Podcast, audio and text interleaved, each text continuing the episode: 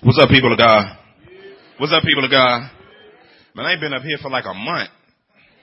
You know what I'm saying? I, it's been a minute. I had to, I, I took a little break into December and then, um, Pastor Deuce wanted to hog the pulpit for the first part of the year.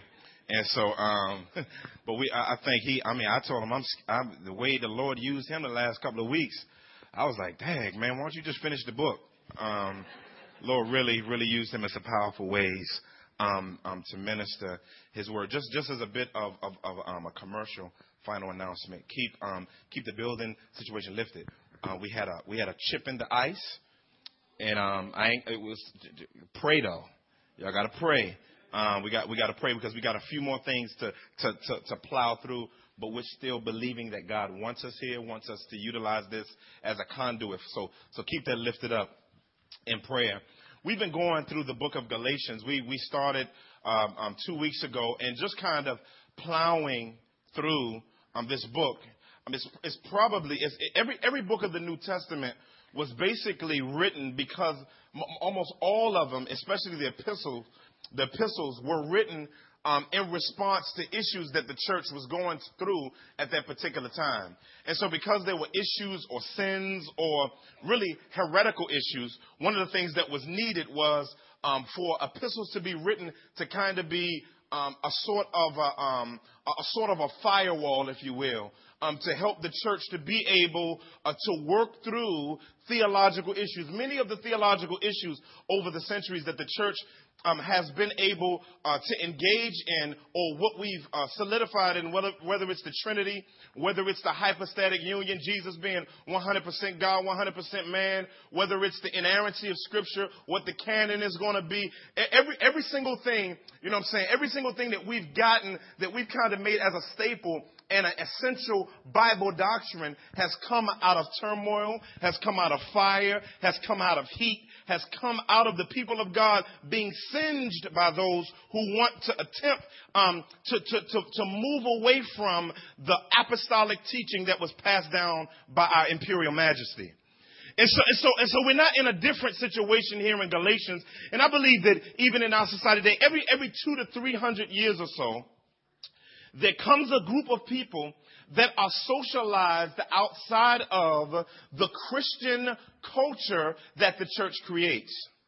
And so what happens is, is ever so often people come to maturity and they're not familiar with the Christianese. And so what happens is the church attempts to communicate Christianese to a culture they assume understands what they're talking about. And so, like, you throw out salvation. I'm like, salvation? What that mean?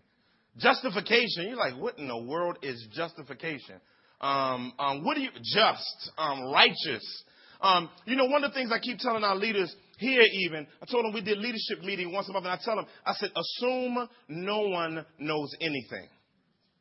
Because a lot of times we give people too much credit for actually knowing what we're talking about and they're nodding their head and they don't understand a word we're saying. And so we, we've come to that point as the church um, where, where, we have to begin a new, we're on what's called, what Andrew Walls calls a, a, a pioneering mission field. We're on a brand spanking new mission field. Although there's a church on every corner, even here in North Philly, there are churches that are meeting in houses. There, there are churches that are meeting where, where corner store used to be or grocery. I mean, they're, they're, they're tucked in crevices and got like 10 names. Like, First Church of yesterday, today, and yesterday, thank you, Jesus. I mean, just long names. You know what I'm saying? And, and, so, and so culturally, if you think from the perspective of an unbeliever, if, if you think from the perspective of an unbeliever, an unbeliever looks at the church and, it, and, and, and, like some churches, they got cages up. You can't get in them. They're never open during the week. Um, if you uh, uh, focus the church as a facility rather than a people. And so if you got to think through the minds of people who are actually unable um, to understand Christian culture. And because of that reality, we have a mission. And that mission is a stewardship, which I'm going to talk about today. Um, that, that, that ministry is an, is an entrusting, which I'm going to talk about today. Because one of the things we want to make sure over and over and over again that we do is that we get the gospel right. And see, there, are many of those. See, see, a lot of people think they understand the gospel, but many times they they don't realize what they've added to the gospel. I remember um, a pastor I was sitting under went to Addis Ababa, Ethiopia. And when he went over to Addis Ababa, Ethiopia, he brought back a Coptic cross. Well, the Coptic church is one of the oldest churches in the world. It predates the Eastern and Western church split. When the Eastern and Western church split, the Western church became the Catholic church. The Eastern church split up into several things like the Greek Orthodox, the Coptic church. But the Coptic church is an extremely old church. And over the years, the Coptic church, they, you know, we had the normal cross. But then they, they made a symbol that the Celts copped, and it was Father, Son, Spirit. It's a little symbol. I had the shirt on last week. And they added that to the cross. Then they added a bunch of them to the cross. Then they added a circle to the cross. Then they added a wreath to the cross. Then they added thorns to the cross. And it got to the point when you looked at the cross, you thought you were just looking at a nice artifact because there was so much added to the cross that you couldn't see the very thing that our Lord died on anymore. And we live in a period where people have added a lot of things to the cross. People have added baptism to the cross. People have added speaking in tongues to the cross. People have added healing to the cross people have added uh, uh, uh, um, all of these different things that they load up. They, they add, added dressing a certain way uh, to the cross. They've added coming to church to the cross. They added knowing the books of the Bible to the cross. They add a chill going to, down your spine during praise and worship to the cross. They, they've added doing like this to the cross. They, every, they, uh, it's a bunch, like, oh, she's a Christian. Oh, she in the spirit right now. Amen. Now, that doesn't mean that anybody's been actually impacted for the cross. So we over give people credit.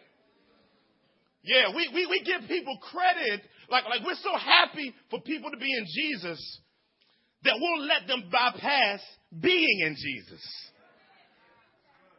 It's, so today, I, I, for those of you who know, I know y'all know what you're talking about. You're theologically astute and you've been chopping it up for a minute. But I wanna, I wanna, I wanna just humor you for a minute. Just humor you for a minute. I just want to talk about the heritage of the gospel the heritage of the gospel. As of recent, as of recent, we went to a coalition and, and they had to, they, they've taken on this desire to say, we want to make sure that in our time period, y'all were waiting for me to fall, wasn't you? Um, in our time period, that we're faithful to the gospel. And so they've developed a preamble statement. It's called the Gospel Coalition. I apologize for y'all over there. We're going we're gonna get it set up. but I'm going to read it. It says, we, we are a fellowship of evangelical churches deeply committed to renewing our faith in, in the gospel of Christ and to reforming our ministry practices to conform fully to the scriptures.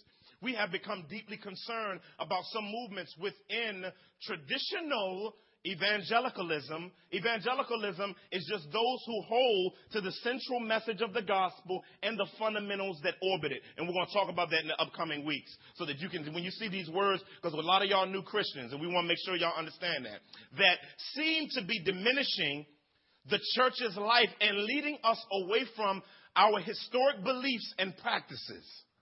On the other hand, we are troubled by the idolatry of personal consumerism and the politicalization of faith.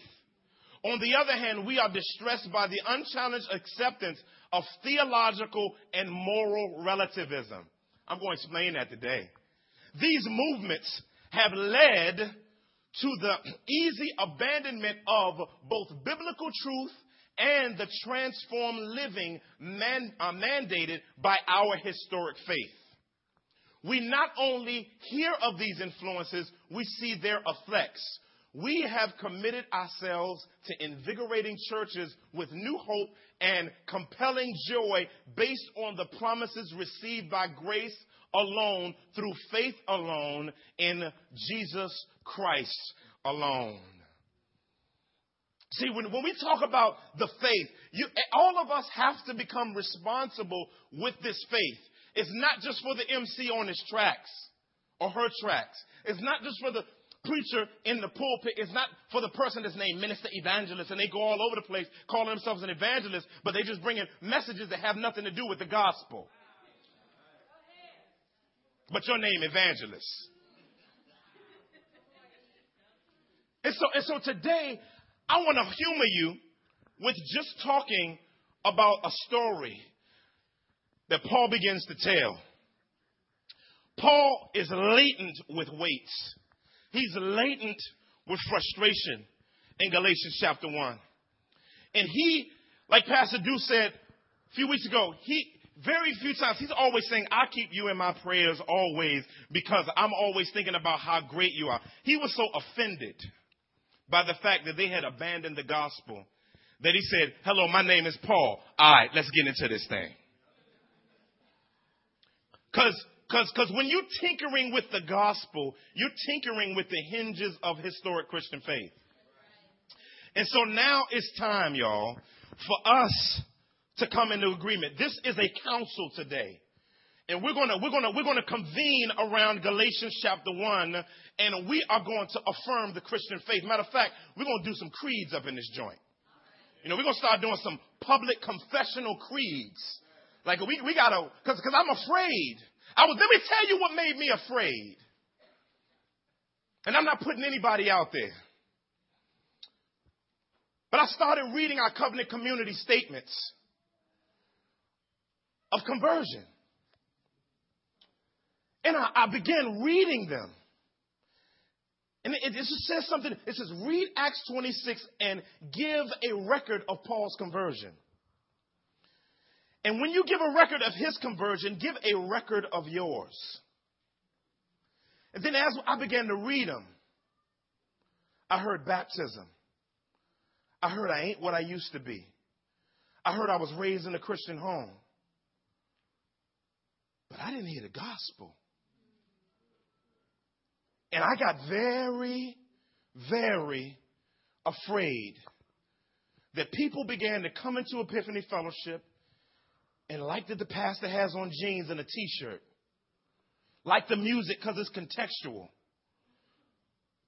But haven't zoomed in to what makes this place actually exist. And far be it from us to let you get excited about coolness and miss Jesus. So we're going to rail about him. We're going to sing about him. We're going to proclaim him. We're not going to punk out on the gospel. We're not going to act like some, some spiritual suckers. They're scared to say what it is. So, so in our text today, we're just going to jump to the first point. We, we, I, I, want us to zoom into Paul's, into Paul, into what Paul is saying. Paul says, for I would have you know, brothers, that the gospel that was preached by me is not man's gospel. For I did not receive it from any man, nor was I taught it, but I received it through a revelation of Jesus Christ. The gospel, my first point, the gospel is divine in origin. The gospel is divine in origin. It sounds real simple. It sounds real simple, but we gotta say that. Divine means it didn't come from planet Earth. Paul says, listen, I grew up under traditions. I, I grew up under all the things, but, but, but the gospel is not a man-made message. In other words, Paul's saying, like some dudes didn't get up in a room, brush off their tunics and say, yo fam, let's see how we can just trick people. Let's go through all of the prophecies of the Old Testament and let's just make up a story about a dude that came to earth. And um, like, let's, you know what? Know what would be cool? What would be dope? um, having God having like a son. Wouldn't that be dope? and um, man, we could trick him with this one. Man, it, um, act like God took on an additional nature. you know God ain't gonna do that, but let's trick him. And um, let's um, let's let's let's act like God took all of His eternity, which is impossible, but we really want to get him on this one, and bring him to earth. Matter of fact, oh, I got it. Remember that prophecy in Isaiah seven fourteen? I know it was fulfilled partially, but the, let's go to, let's act like it, it got some later fulfillment or something. And let's make sure, like God was born of a virgin. oh, and they're just sitting in the room, cracking up laughing. Let me tell y'all something, that's too much work. That's, that's, that's, that's too much work. That's too much. I, can you imagine sitting down, finding out a way? I, I, that's too much work. And so Paul says, listen, man is not intellectually astute enough to come up with what I talk about. Matter of fact, I had a lot to lose, family. So Paul says, this is not a man made. I didn't get this from dudes on the block. I didn't get this from them. I didn't get this from, from my former tutors. I didn't get it from there. We got to understand that it's divine in origin. Paul says, Paul, Paul also says that the gospel does not have man as its primary agent. He says, he says, for I would have you know, brothers, that the gospel that was preached by me is not man's gospel belonging to man. He says, For I did not receive it from man. He's talking about the way truth is normally transmitted. The way we normally get truth is we actually got it from man, which is different than the way Paul got it. But Paul is trying to say, even though it's been, it's going to be passed down to us by man. It's not man made, nor man centered, nor it, did it originate with man. But see, you got to understand what Paul is doing. Paul is doing something that we as Christians can't sleep on, and that is something that every prophet of old has always em, um, emphasized. That's why Paul goes into the fact that the gospel has Jesus as its primary agent. He says, I did not receive it from man because this is not man's gospel. He says, but I received it from a revelation of Christ. Now, let me tell you this word revelation. Revelation means to unveil something that was originally a mystery or unveiled to man. In, in, other words, God had to sovereignly and providentially intervene to make us know about something about Him. Now, revelation is not normal. Let me say that again. Revelation is not normal. I got to stay here. Because there are a lot of people walking around, I got a revelation. Oh, hallelujah. I got a revelation from God. And God, oh, my, ah, I feel your God right now. I sense in the spirit. You ain't sensing Jack. You ain't sensing nothing. You just want to make me listen to your foolishness. Revelation is an important word. And don't you just use it like, like you, no, revelation is important. When a Muslim says to you, Muhammad, peace be upon him, he's saying to you that revelation through Muhammad is important. See, when we as Christians, we must say, Paul, grace and peace be upon him. Why? We're not centering on Paul. But we're centered, we're, we're saying Paul was a conduit for revelation. In other words, he's, the, he's a way in which God revealed the gospel to him, and it was originally unveiled but given in unique ministry. Paul, Paul, on the road to Damascus, riding, and I'm going to talk about this a little bit more in a minute, gets knocked off his horse by light. By light. Like Jesus didn't even have to swing on him. Like, like crack, you know, and he fought, man, who hit me? Oh, it's you, Lord. My, oh, I was about to start swinging. I'm saying? No, that wasn't it. The, the, the resurrected Jesus appeared to him. In some way, shape, or form, his boys were like, all we see is light and he's talking. We don't know what's going on. And Paul is, Paul is shook. The light of Christ was a blinding right hook. And Jesus hit him so hard that he lost his sight. Ain't nobody got knocked out like that before.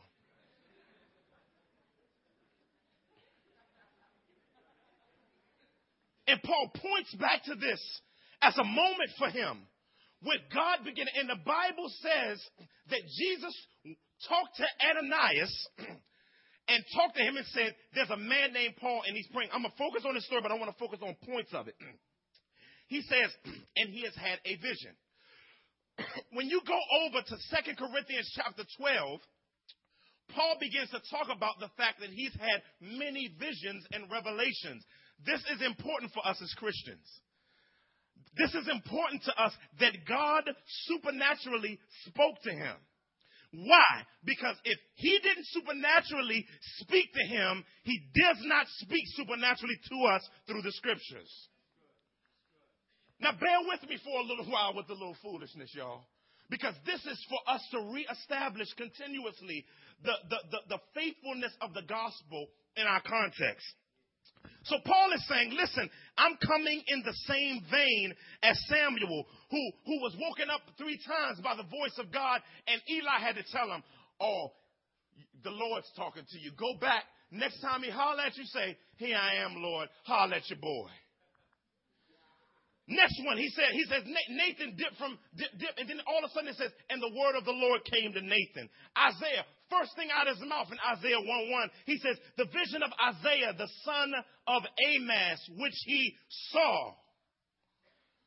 Jeremiah says, the word of the Lord came to me saying, Ezekiel, in the 13th year, in the fourth month, on the day, fifth day of the month, as I, Ezekiel, was among the exiles. Hosea 1 1, the word of the Lord that came to Hosea. Joel 1 1, the word of the Lord came to Joel.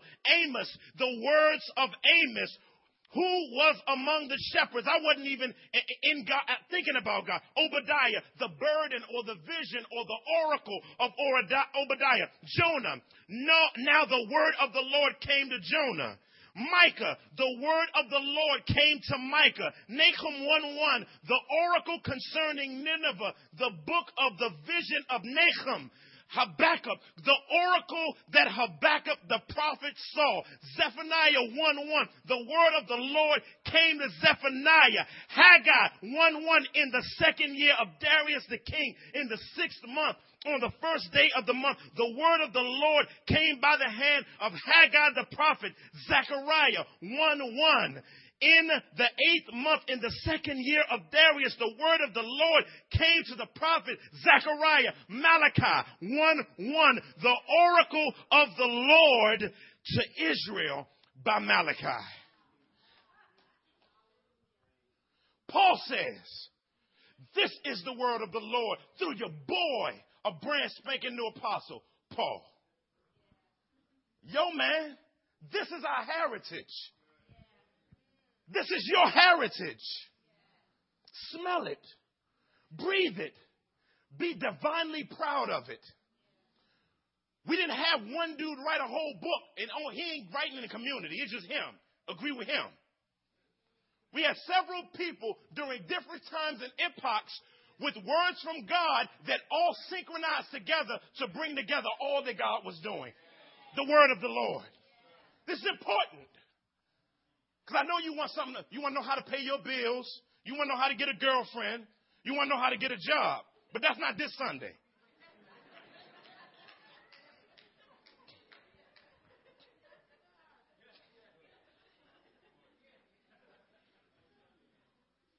This is important. Because you must meditate on the fact that there is a, a, a, a, legion of people who have died for us to hear what we hear. And so, Paul in this passage is saying, Listen, I want you to understand that I come in the same spirit of the prophets of old. But then Paul, Paul goes down and, and he begins to go further. He says, not only is the gospel divine in origin, but the gospel depicts man as driven by fallen purposes. Why in the world would he talk about this? Look at, look at verse 13. He says, For you have heard of my former life in Judaism, how I persecuted the church of God violently and tried to destroy it. And I was advancing in Judaism beyond many of my own age or my contemporaries among my people so extremely jealous, zealous was I for the traditions of my fathers. Paul, several times in Philippians chapter 3, he talks about the fact that he was a Pharisee, a, a, a, a Pharisees, uh, circumcised on the eighth day. He talks about in 2 Corinthians 15 8 that um, he was the least of the apostles because of what he did to the church. In Acts chapter 26, he goes before Agrippa, uh, King Agrippa, based on Christ's prophetic utterance to him through Ananias, who said, He must take my name among many kings. You will see Paul over and over and over again. This is not just his testimony. I got to give my testimony, you know, because I know what he did for me. That's not what he's talking about. That's not what he's talking about. See, his testimony is, it, it has a little, it, it, his testimony is centered on the fact that Christ revealed himself. And, and, and so Paul talks about how lost he was. he says, I violently persecuted the church. When you look up in, in um, Acts chapter 7, verse 58, um, on to verse 8, uh, chapter 8, verse 3, you'll see it says, and when they stoned Stephen, it says that Paul was of hearty approval of what was going on. So he stamped the, the, the, the stoning of Stephen, and then he began to ravage the churches. So he said, I violently uh, persecuted the church. He said, I tried to put an end to the church. He says, he said, I tried to destroy it. He said, I was advancing. He said, I was, he said, I was religious. Because I was advancing more than ever. I was religious. Then he said, I was passionate about pleasing man. I was extremely zealous for the traditions of men. In other words, I was known as a man pleaser. That was my steez. You know what I, I want to pull out of this and talking about fallen purposes?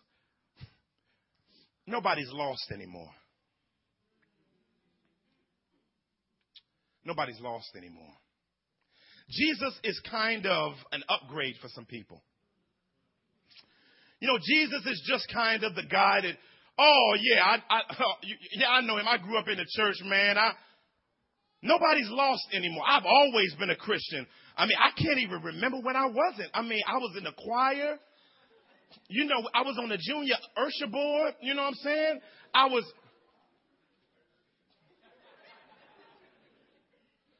Like, but Paul says, that wasn't my testimony. I was tore down from the floor down. I, I was jacked up. In other words, people don't want to admit that they're lost anymore. They just want to say that I'm a little broken. Um, I've had some bad stuff happen to me. I, I, um, you know, I've gone through some, you know, I've gone through some things in my time. You know what I'm saying? I, I've gone through some, that's why I don't like the sinner's prayer. That's why I don't like it. Lord, Lord, I'm a sinner. I'm a sinner. Lord, Lord, I confess. I confess with my mouth, with my mouth, Jesus, Jesus, as Lord, as Lord. I don't like it. Let me tell you why I don't like the sinner's prayer. Because if a sinner knows that they're a sinner, you don't need to pray for them.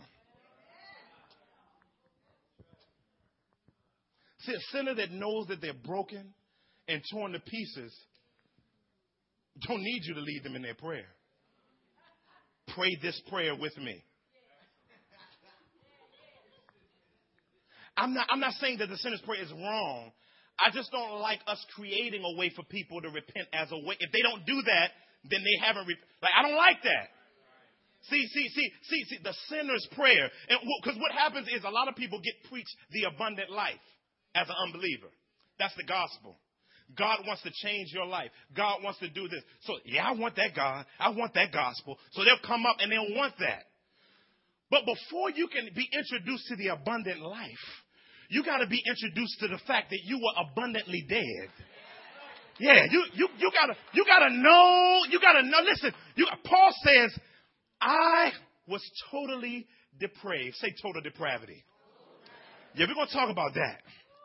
Yeah, somebody need to know that they were totally listen, totally separated from every singe of the life of God in every single area of their life. I'm not talking about, you know, you know, the sun shines on the just and the unjust. That's just common grace.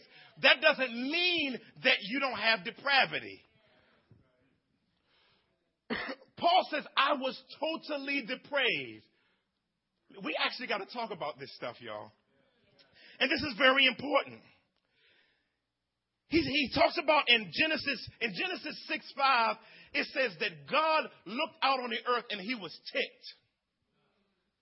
Because man, all the time, was figuring out new ways to run capers and be wicked. I mean, he, God was like, my goodness. Like it wasn't surprising to him. However, in, the anthropomorphic sense, or making God, it, being God's emotives and intellect in a man's terminology so that we can understand his disdain, the Bible describes that God was frustrated because of that. The Bible says in Jeremiah 17, 9, what does it say? The heart is what? Deceitful and wicked. Who can what? Know it. In Romans chapter 3, verses 9 through 20, I gotta say it. No one, no one, no one, no one seeks after God. I just, I'm just seeking after Him. No, you're not. You don't want Him. You don't like Him. You, you're not feeling Him. He, uh, only, oh, the one that you feel is the one you've created in your mind. That's called relativism. We're going to talk about that in the coming weeks. We're going to talk about that. Relativism want to make man not as bad as he really is. Relativism wants grace without truth. See, relativism want, the, the, the, only way they'll feel the truth is if it's gracious enough. See, my God, the, the God I serve, he ain't like that. The God I serve don't have a hell. the God, I, and so you just lacing yourself with your, you've created this idol in your mind that doesn't exist. He doesn't exist. there is no God in heaven that isn't loving and wrathful.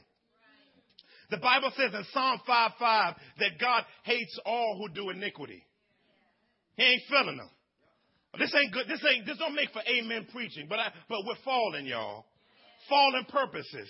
It says in Ephesians chapter 2 verse 1 that we were dead in our trespasses and sins. Let's explain what it means to be dead. That means that your spirit is turned off to God. There is no connectivity. There is no prayers getting through. There is no divine blessing. There is no relationship. There is no conversation. There is no interaction. You're lost.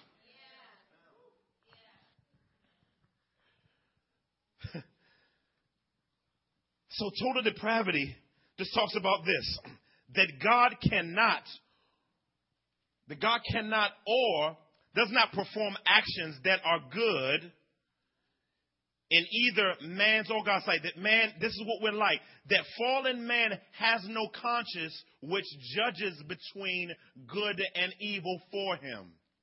That people indulge in every form of sin or in any sin to the greatest extent possible. The word depravity means that because of sin's corruption, there is nothing man can do to merit the saving favor of God. Nothing you can do to close the gap. You can you can go you can go to the joint and genuflect, name the Father, Son, and Holy Spirit. You can go up in there and you can dip your hand in the holy water. You can go on Ash Wednesday and get some ashes on your forehead. You can do all you you can do all you want to do. You can say, I believe in God the Father Almighty, make of heaven and earth, and Jesus Christ, the only Son, our Lord, who was redeemed by the Holy Spirit, born of the Virgin Mary, suffered under Pontius Pilate, was conceived by the Holy Spirit. Born, I mean, you see what I'm saying? I I grew up in that.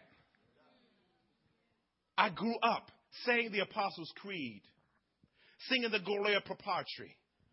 Glory be to the Father and to the Son. And I was lost then among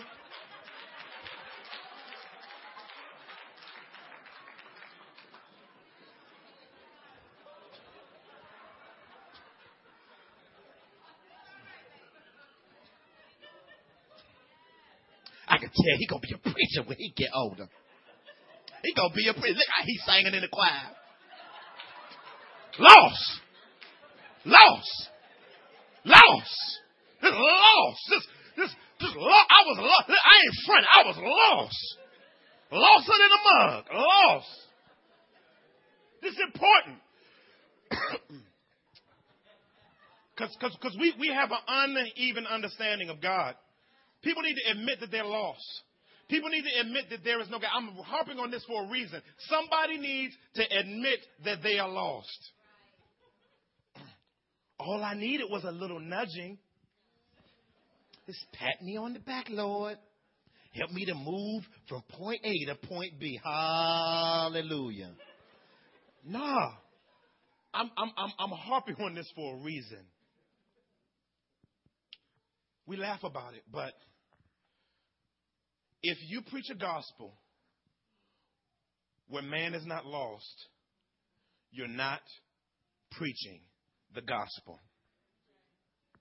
If man is not totally unable to merit the favor of God, they're lost. I'm going to talk about this in the upcoming weeks, but there are two types of people that are the most difficult to convince that they're lost. Two types religious and moral. Religious and moral. Martin Luther's fundamental insight was that this latter principle, the principle of religion, is the deep default mode of the human heart. The heart continues to work in that way even after conversion to Christ.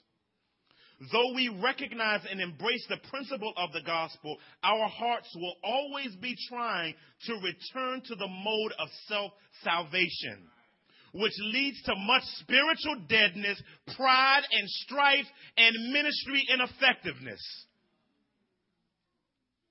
Legalism and moralism is truth without grace. Relativism is grace without truth. This is important because some of you, how you doing? Trying to make it.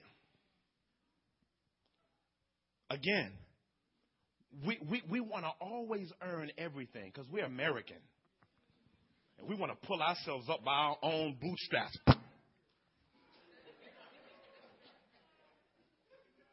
falling. Jacked up taught from the floor. I got to move. Next, the gospel has the power to reform man's purposes. Paul goes from there and he says, in verse 15, he says, But when he had set me apart before I was born, and who called me by his grace, was pleased to reveal his son to me. Paul, he says, But when he. I like that. I like that. Oh, see, see, Paul says, this is where I was. But, see, you got to understand when you see a but in the Bible, no pun intended. But you got to understand that and means I'm, I'm, I'm bringing this along with what I've already been saying. But but means in contrary to what I just said, he says, but he.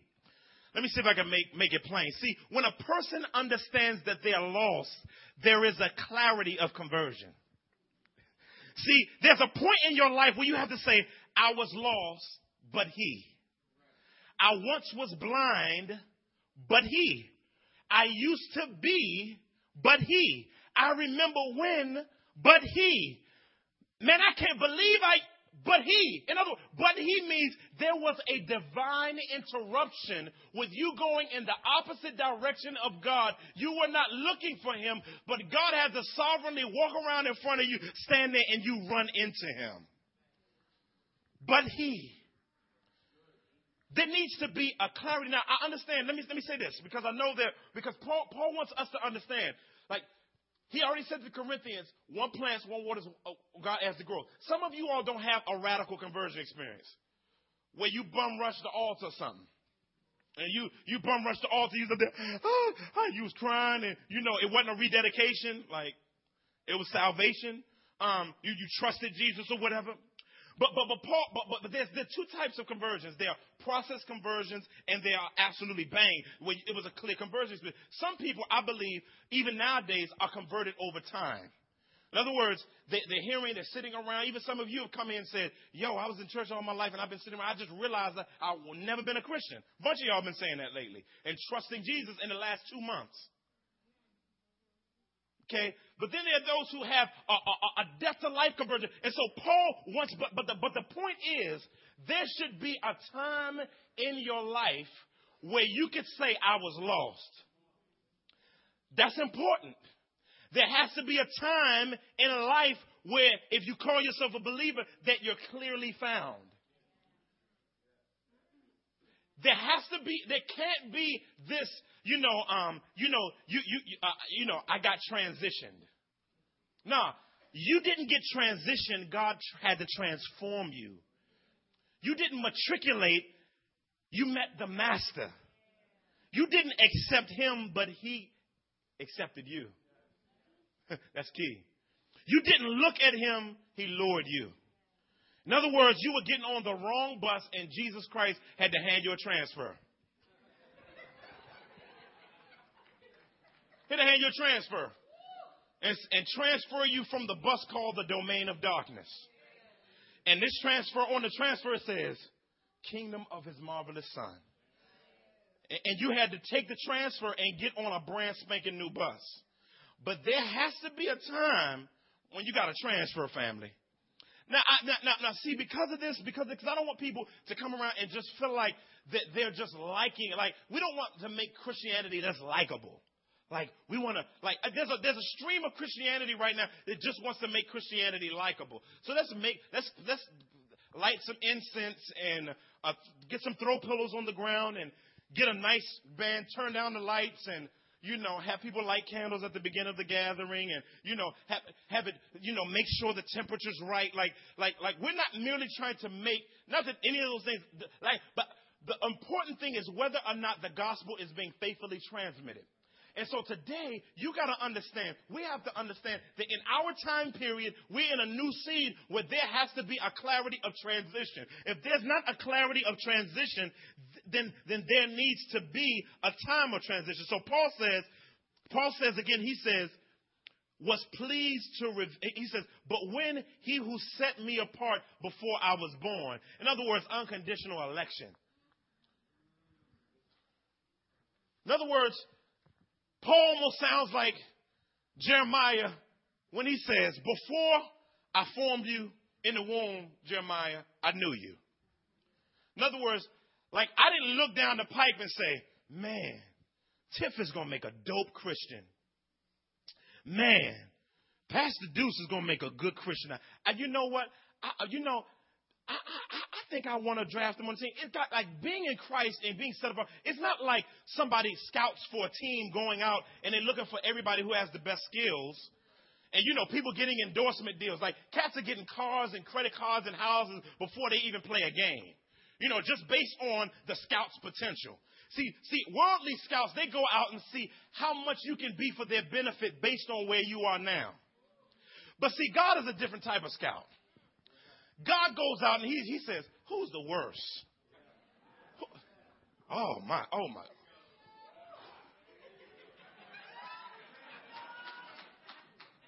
Whew. My goodness. Some, their soul is passing some serious gas. But if I get to them, when I get to them, people will know that there's a difference in their life. In other words, God likes to scout out people that other people won't even draft on the team. And what God does is he's so beefy is, is, is, is he, he gives you an endorsement deal with him in the name of Christ and you didn't accomplish anything. You don't have no potential. You ain't got no potential. That's bad motivational speaking. You don't have any potential.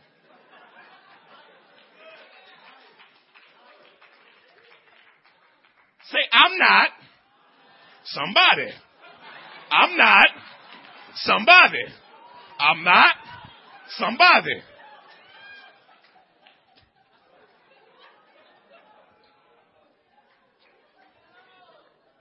See, we lie to people. Now, now, are people worth anything in God because they're born in the image of God? Yes. However, we're still nothing. And so, since we're nothing, God loves taking nothings and making something out of them and giving them things that people didn't know that they can get a hold of. That's called being efficaciously saved. Yeah, that's what it's called. It's, it's called you ain't had nothing to do with it. That God just says, come here. Come here. I'm drafting you on my team. Matter of fact, clack, clack. Put on. Now, I'm not going. This is my jersey. My jersey is, is, is, is the son is my son's jersey, and it, it, it's, it's, it's, it's a it's a red jersey dipped in blood and righteousness. See, people want to run to their testimonies, but they don't want to run to the one that was tested. And I'm just telling you right now, today, in, in any way, shape, or form, that Paul is just saying to us today that with all of his beefiness and all of his rudiments of Old Testament lore and his understanding of the Midrash and, and his understanding of Tanakh and Nevi'im, all of his understanding of the Torah, all of his understanding of all of these things, he says, were not enough. Let me tell you something. However, God places stuff into you, but the issue is, the question is, is, is He the breather and the motivator in Christ to make those things happen? That's what makes a Christian different than everyone else. And so Paul says, I was set apart. I was divinely elected. That I had nothing to do with it. God chose me on a conveyor belt of those who were going to go in the holding cell called hell and then be, he was going to play basketball, throw me in the lake of fire. All that. But what God did is he drafted and laced us. Ah, got a lot to say, but I got to move. But then he said, was pleased to reveal his son to me in order that I might preach among the Gentiles. I did not immediately consult with anyone, nor did I go up to Jerusalem to those who were apostles before me, but I went away into Arabia and returned again to Damascus. It's interesting because a lot of people try to make a lot out of this section than, than it is, but I think there are some principles to gather from this. It's real important. Paul is again affirming that he got revelation because he's not he's he's he's he's affirming that listen I didn't need Peter and John and James to affirm that I got revelation. Now, some of you don't say that ain't community. No, listen, listen to what Paul is saying. Paul is trying to emphasize that his revelation of Christ wasn't based on them re- getting revelation from Christ. This is important for us. Because, in other words, Christ revealed himself to Paul. And Paul has said, I didn't immediately run up there to affirm it. Because he's going to show you why later he didn't necessarily need them. Because he got an authentic revelation, even though he was brought into the community of the saints. But he said, You know what I did? He says, I was so rocked by this gospel, I just dipped. I went to Arabia. Some people believe that the area of Arabia he went through was Mount Sinai. Some people believe that he went to Mount Sinai and just went to the bottom of Mount Sinai because that's in Arabia. But it was a, but, uh, but, but, but, but it could be a, in many places in Arabia where he went.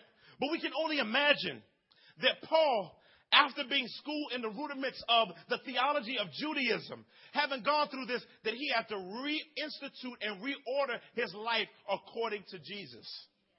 So he needed time to see everything that he had learned in light of Jesus. So he, he, he, he, now we don't know how much time it was. A lot of people say it was three years. But look what the text says. It doesn't say he went away for three years. Look at what it says says in verse 17, it says, Nor did I go up to Jerusalem to those who were apostles before me, but I went away to, into Arabia and returned again to Damascus. That's, that's in 9, uh, Acts 9 22. Then it says, Then after three years. So he went away to Arabia. He went away to Arabia. Then he went back to Damascus. When you see him in Damascus in Acts chapter 9, and he starts going for it. He comes back from Arabia. We don't know how long he was there. And he began preaching the gospel of Jesus Christ. Went through so much that they had to cause him to dip out. He says, then after three years, I went up to Jerusalem. He says, so I was already proclaiming the good news. An authentic, Christ revealed gospel at this point. And so he says, I didn't go up to even talk to the apostles until after three years after Jesus had appeared to me, or whatever time plus three years. Are you with me? That's important. And so he says, he says, then after three years, I went up to Jerusalem to visit Cephas and remain with him 15 days. I would have loved to be in that conversation. Paul coming up, you know, Big Pete, Paul, heard about you, big man. What's up, man? Come chill it. Come, come, come, come chill over. Let's let's go sit down and chop it up. Let me see where you at. No, let me see where you at. You know, I, I got a revelation too, fam. Um, sitting down, talking, chopping it up. I, I would love to have been a fly on the wall with Peter and Paul chopping it up for the first time about the gospel. That'd have been crazy. He said, but I saw none of the other apostles except James and the Lord's brother. He says, like, I wasn't going up there like to, to get a pound on the gospel. I believe that God had revealed the gospel to me. He says, in what I am saying to you before God, I do not lie. Reason why he's saying this, because the Judaizers think that he has, because he hadn't been to Jerusalem at that point, that he got his affirmation of the gospel from Jerusalem. No, he got his affirmation of the gospel from the revelation of Jesus Christ. So he's trying to say, well, before I became a Christian, I depended on the passing down of traditions. But when I became a Christian, Christ revealed it to me directly, so it wasn't a tradition, it was a revelation. Then he says, then I went into the regions, then I just dipped after that. I went to Syria and then I went to Cilicia. And we, and me and my boys, we got it in, in sharing the gospel of the Lord Jesus Christ. And so Paul talks about this affirmation and this reality. In other words, we see that so many things, we see that so many things through this time that Paul got, got, got, got his life transformed. There was a clarity of conversion, but there was also a clarity of calling. And his calling was Jesus centered, not me centered in my testimony. It's real important. So God's calling always demands something. I'm going to talk about that in a second. But the gospel must be meticulously handled with care. I got, a, got ahead of myself. But the gospel must be meticulously handled with care. But then finally, then finally, I'm going here, the gospel must be uh, must impact, uh, uh, the gospel's impact must be noticeable. The gospel's impact must be noticeable. Look at verse 23. He says, They only were hearing it said, He who used to persecute us is now preaching the faith he once tried to destroy and they glorified God because of him.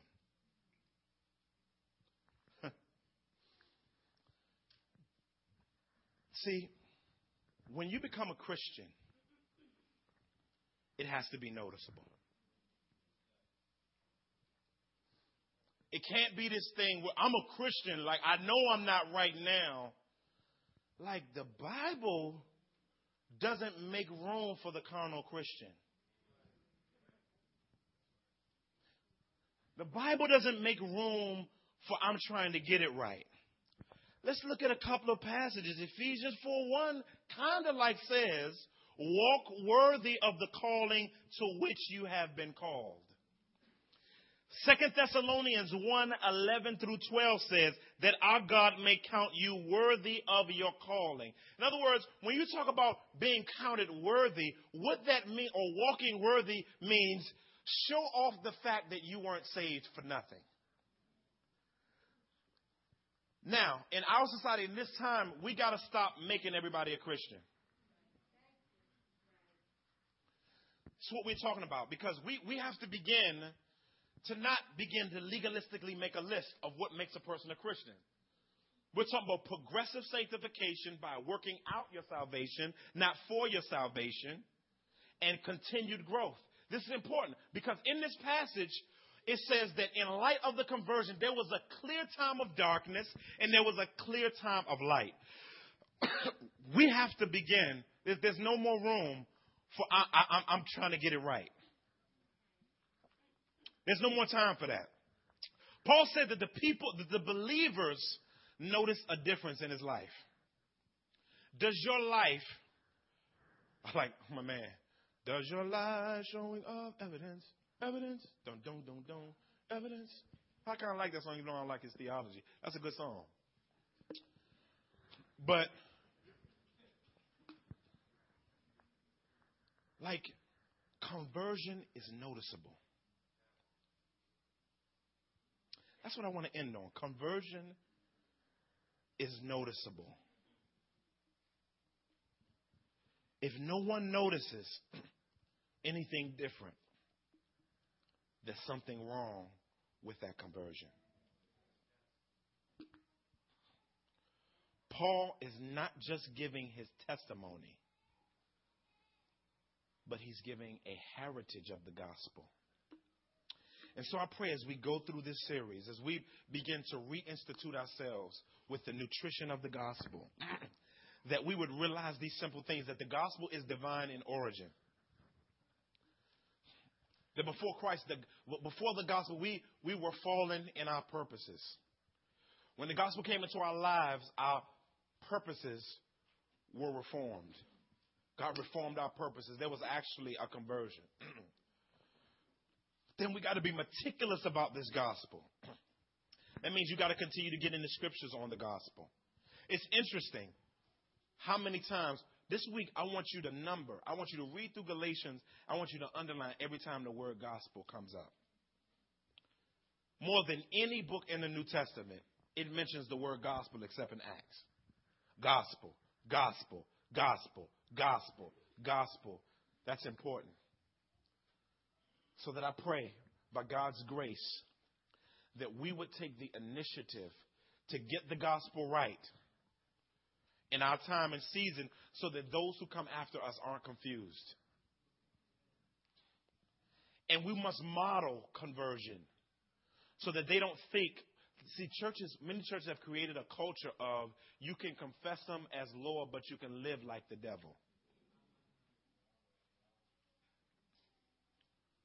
People are confused that rappers are always saying, "I thank my Lord and Savior Jesus Christ." After they had people up on the stage, you know, doing, you know, doing and all carrying on. Then it's confusing to get a reward, an award, and you just did a song called "Trapped in the Closet," and you saying Jesus. That's confusing. That's confusing. That's confusing. So now let's not be confusing. None of us. Let's not be confusing. Confused. And today, maybe you're here today and you've been fronting. And you've never admitted that there is a chasm between you and God. A, a big gaping hole not just in your heart, everywhere in your life. We're not talking about a God sized hole in your heart. No. Your whole life was marked by the absence of God. And you have tried on your own to convince yourself that you know Him because of what you do or don't do. But you've never accepted the way He closes in the gap, and that's through His Son. That God is holy, and you're not that cool, not smooth, not that gifted to close in the gap. But Jesus Christ through the cross is the bridge you got to walk across. Faith in Christ alone, through grace alone, through faith alone, through Christ alone. Only. And you've never been ushered from spiritual darkness to spiritual light. You've never admitted that you're jacked up, repented of that, and accepted Christ by faith. Trusted Christ by faith so that Christ can, God can accept you. That's you today. There's a card in your bulletin. We want you to fill it out. I want you to lay it on the back table. We want to get in contact with you. Seriously. Because there are a lot of things we can get wrong, but you can't get this one wrong. So I pray that you don't get tired of this gospel. Father, we thank you, Lord God, for the truth of the gospel, the matters.